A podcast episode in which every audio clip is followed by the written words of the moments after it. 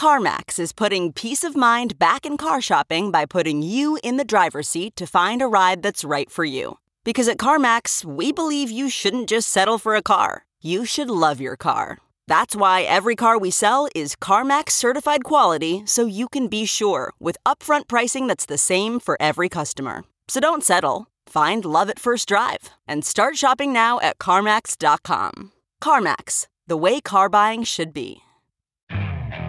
Okay, picture this. It's Friday afternoon when a thought hits you. I can spend another weekend doing the same old whatever, or I can hop into my all new Hyundai Santa Fe and hit the road.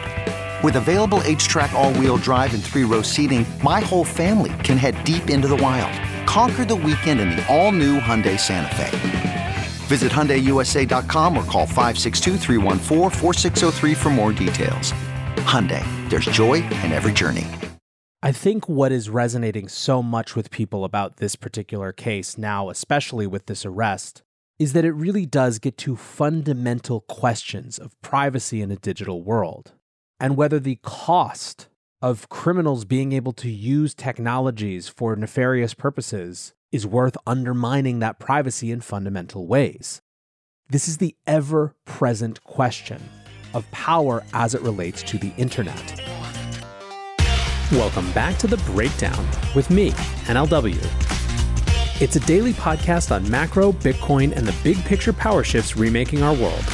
The breakdown is sponsored by Nexo.io, Chainalysis, and FTX, and produced and distributed by Coindesk. What's going on, guys? It is Monday, August 15th, and today we are talking about the arrest heard round the world. Before we get into that, however, if you are enjoying the breakdown, please go subscribe to it, give it a rating, leave it a review, or if you want to dive deeper into the conversation, come join us on the Breakers Discord. You can find a link in the show notes or go to bit.ly slash breakdownpod. Also, a disclosure as always, in addition to them being a sponsor of the show, I also work with FTX. So, last week, the biggest news by far was around the sanctioning of Tornado Cash by the US Treasury Department's Office of Foreign Assets Control. What made this different than previous times that US sanctions had come to the crypto industry is that rather than sanctioning some specific set of addresses tied to specific actors who were engaged in what the US accused of illicit behavior, these sanctions seem to apply to an entire protocol. Effectively, it was the smart contract itself that was being sanctioned. This obviously generates huge questions. Can a smart contract even be sanctioned? What's going to happen to all of the people whose addresses have previously interacted with Tornado Cash in some way, even for non illicit purposes? What would happen if someone decided to go spam publicly known wallet addresses with Tornado Cash transactions? Would they then be in violation of sanctions? Etc., etc. Now, a lot of the discussion last week focused on two things. The first was the practical ability to enforce these sanctions. Would we just see Tornado Cash copycats come up instead? Would any address that had previously interacted with Tornado Cash now be blacklisted from other DeFi applications? And of course, there were the larger industry questions of what it means in terms of privacy and decentralization. How decentralized really are these protocols if they're all going to comply with US sanctions? And what are the underlying principles of privacy that we want to build into our new crypto powered systems? Is there enough privacy that's different from a full mixing service? Is the principle of privacy such that it doesn't matter that a technology can be used by these bad actors in other words, that that's not too much of a price to pay. These were all of the questions that were swirling, but one additional question was what was the status of the developers who had contributed to the protocol? Were they also sanctioned? Were they just tainted by association? Were they somehow fine? Well, on Friday, news broke that the Netherlands had arrested a 29 year old developer in Amsterdam in conjunction with his work on Tornado Cash. The Netherlands Fiscal Information and Investigation Service, FIOD, issued a statement that said On Wednesday, August 10th, the FIOD arrested a 29 year old man in Amsterdam. He is suspected of involvement in concealing criminal financial flows and facilitating money laundering through the mixing of cryptocurrencies through the decentralized Ethereum mixing service Tornado Cash. Multiple arrests are not ruled out. These advanced technologies, such as decentralized organizations, that may facilitate money laundering are receiving extra attention from the FIOD. The statement goes on to argue that Tornado was offered by a DAO, which was, as many was quick to point out, not true. The other important part of the Dutch statement was this line It is suspected that persons behind this organization had made large scale profits from these transactions. Many in the community pointed out that because there are no fees associated with Tornado Cash, it's not clear that that's true. Pretty soon, Twitter started suggesting that the arrested developer was Alexei Pertsev, and by the middle of the day, that fact had been confirmed by his wife. The response on crypto Twitter was deafening and roughly exactly what you'd suspect. Bankless's Ryan Adams wrote, They arrested the developer of Tornado Cash. I repeat, a man was arrested for writing code that served as a public good for people to maintain their privacy online. They put a man in jail because bad people used his open source code. This cannot stand in any free society. Investor Adam Cochran writes, What the hell? We'll need to hear more of the specifics, but this is insane. Code is free speech. Unless there is more to this story than arresting someone for making a privacy tool that was misused is an insane government overreach. Privacy is under assault. Jake Chervinsky writes We should all be closely watching the situation in Amsterdam, where a Tornado Cash developer has been detained. It's unclear if there are allegations of illicit conduct unrelated to writing code. If not, this threatens to be the start of crypto wars too. Greg Osuri, the founder of Akash Network, writes Arresting an open source privacy software developer because his code was used for money laundering is like arresting Edison for war crimes because his bulb was used by the Nazis. I better hope there are other charges. If not, this arrest is a direct assault on free speech. Stani, the founder of Aave Protocol, writes Getting arrested for writing privacy preserving code is out of line. This arrest makes all privacy and encryption developers a target. The worst part is people use privacy tools on a daily basis online because the internet is an unsafe place without privacy or encryption. Richard Ryan, the co founder of Black Rifle Coffee, writes Where does it stop? Arrest Andy Rubin for fraud that happens on Android devices? Industries of monetary policy and speech are being disrupted. Traditionally, if there is no incentive for those who benefit from maintaining the status quo, they seldom give up that power without struggle. Now, these types of analogies were a really common theme. Because, of course, it is the analogies and the implications of this that suggest such huge overreach. Banteg writes Breaking. A founder of a gun making company is arrested for facilitating a public shooting. A founder of a knife making company is arrested for facilitating a stabbing. A founder of a pressure cooker making company is arrested for facilitating terrorism. A head of Treasury is arrested for facilitating money laundering. Everyone holding cash is now sanctioned by OFAC. Tidjane Root, a crypto investor at Outlier Ventures, writes With a suspected Tornado Cash developer now arrested in the Netherlands, dangerous precedent is now taking root. I cannot state this enough. This is a pivotal moment in our industry. This can have huge consequences for the Web3 decentralized industry in general. Now, it's worth noting, obviously, here that a huge part of this discussion is around free speech. But of course, this arrest happened in the Netherlands, not the United States. The arrest was by Netherlands authorities and under Dutch slash EU law. The EU does have a Convention on Human Rights. Clause 1 reads Everyone has the right to freedom of expression. This right shall include freedom to hold opinions and to receive and impart information and ideas without interference by public authority and regardless of frontiers. However, there is no analogous precedent on whether code is speech like in America. So, is it a violation of established free speech protections in the country where the arrests occurred? Not exactly, but it brings up that in internet world, the importance of precedent, of legal precedent when it comes to whether code is speech is going to get more, not less important. Ultimately, Alpa V, a researcher at Element, put it really well, saying, Holy shit, I'll be real. I think what I'm working on is cool and important, but not go to jail important chilling effect on the space is going to be real. In times like these, security of your assets should be your number one priority. If you want to offset risk as much as possible and still stay in crypto, you need a trusted partner by your side. Nexo is a security first company that manages risk by relying on mechanisms such as over collateralization, real time auditing, and insurance on custodial assets. Learn more about Nexo's reliable business model and start your crypto journey at nexo.io. That's N E X O.io. Eager to make more informed decisions around crypto? Chainalysis is here to help.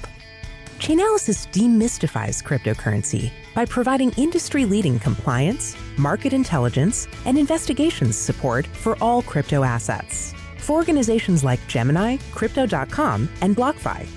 Gain unparalleled visibility and maximize your potential with the leading blockchain data platform by visiting us now at chainalysis.com slash Coindesk. The breakdown is sponsored by FTX US. FTX US is the safe, regulated way to buy and sell Bitcoin and other digital assets with up to 85% lower fees than competitors. There are no fixed minimum fees, no ACH transaction fees, and no withdrawal fees. One of the largest exchanges in the US, FTX US is also the only leading exchange that supports both Ethereum and Solana NFTs. When you trade NFTs on FTX, you pay no gas fees. Download the FTX app today and use referral code BREAKDOWN to support the show. Now, another part of this story that we flagged last week was the application of these sanctions. And over the course of the week and weekend, we got a bit more color there too. On Wednesday, on chain derivatives platform DYDX began blocking all users who had interacted with Tornado Cash after the sanctions were announced. On chain lending protocol Aave implemented the same restrictions on Friday. Decentralized exchange Uniswap and automated market maker Balancer followed soon afterwards. Now, many found these actions particularly troubling in light of a dust attack on Wednesday, where an anonymous Tornado Cash user sent small transactions from Tornado Cash to numerous public wallets. PeckShield reported that as of Saturday morning, over 600 addresses had been affected. For example, Tron founder Justin Sun was blocked from Aave on Friday due to receiving a small amount of ETH from the attack. For many, this is highlighting another new systemic risk issue. The automated blocking of users with large open positions in DeFi applications could be hugely problematic. Now, some do think that protocols are at least a little bit overreacting because of the scariness of jail time when it comes to sanctions. Victor Bunin from Coinbase writes What we're seeing now in the industry is extreme overreaction. Teams are confused about what we do when it comes to compliance. I understand the fear, but my ask is as follows Seek experienced legal counsel to deeply understand the issues before taking rash actions. Web3 is not against regulation, but it's important that regulation is implemented and followed in ways that accomplish the right goals in a sustainable manner. Slow down and let's get this right together. Some protocols have been trying to adjust. DYDX tweeted, We were recently made aware of an issue related to Tornado that was causing many wallet addresses to be blocked from accessing our exchange. We have rectified this. Many accounts were blocked because a certain portion of the wallet's funds, in many cases even immaterial amounts, were associated at some time with Tornado Cash, which was recently added to the sanctions list by the US Treasury's OFAC. This sudden influx of flags affected many account holders that never directly engaged with Tornado Cash and often such users do not realize the origin of the funds transferred to them during various transactions prior to interacting with our platform. We've made adjustments within the limits of our compliance policies that have unbanned certain accounts and will continue to try to limit flagging and track this moving forward. Still, this accusation of overcompliance hangs over the industry. Vincent Van Dough tweeted, very disappointed to see all of the top quote unquote decentralized protocols tripping over themselves to overcomply. The speed at which everyone is falling into line will embolden governments to continue down this path in an increasingly heavy handed manner. Have we no fight in us? Well, when it comes to looking for a fight, one of the actors that's most on it is CoinCenter. This morning, they updated their analysis around the problems with OFAC's action and suggested that they were exploring a court challenge. Summarizing the shift, Peter Van Valkenburgh writes Rather than leap to constitutional arguments, we start with statutory authority claims that can be buttressed with looming constitutional issues, but are also strong under plain meaning of the International Emergency Economic Powers Act.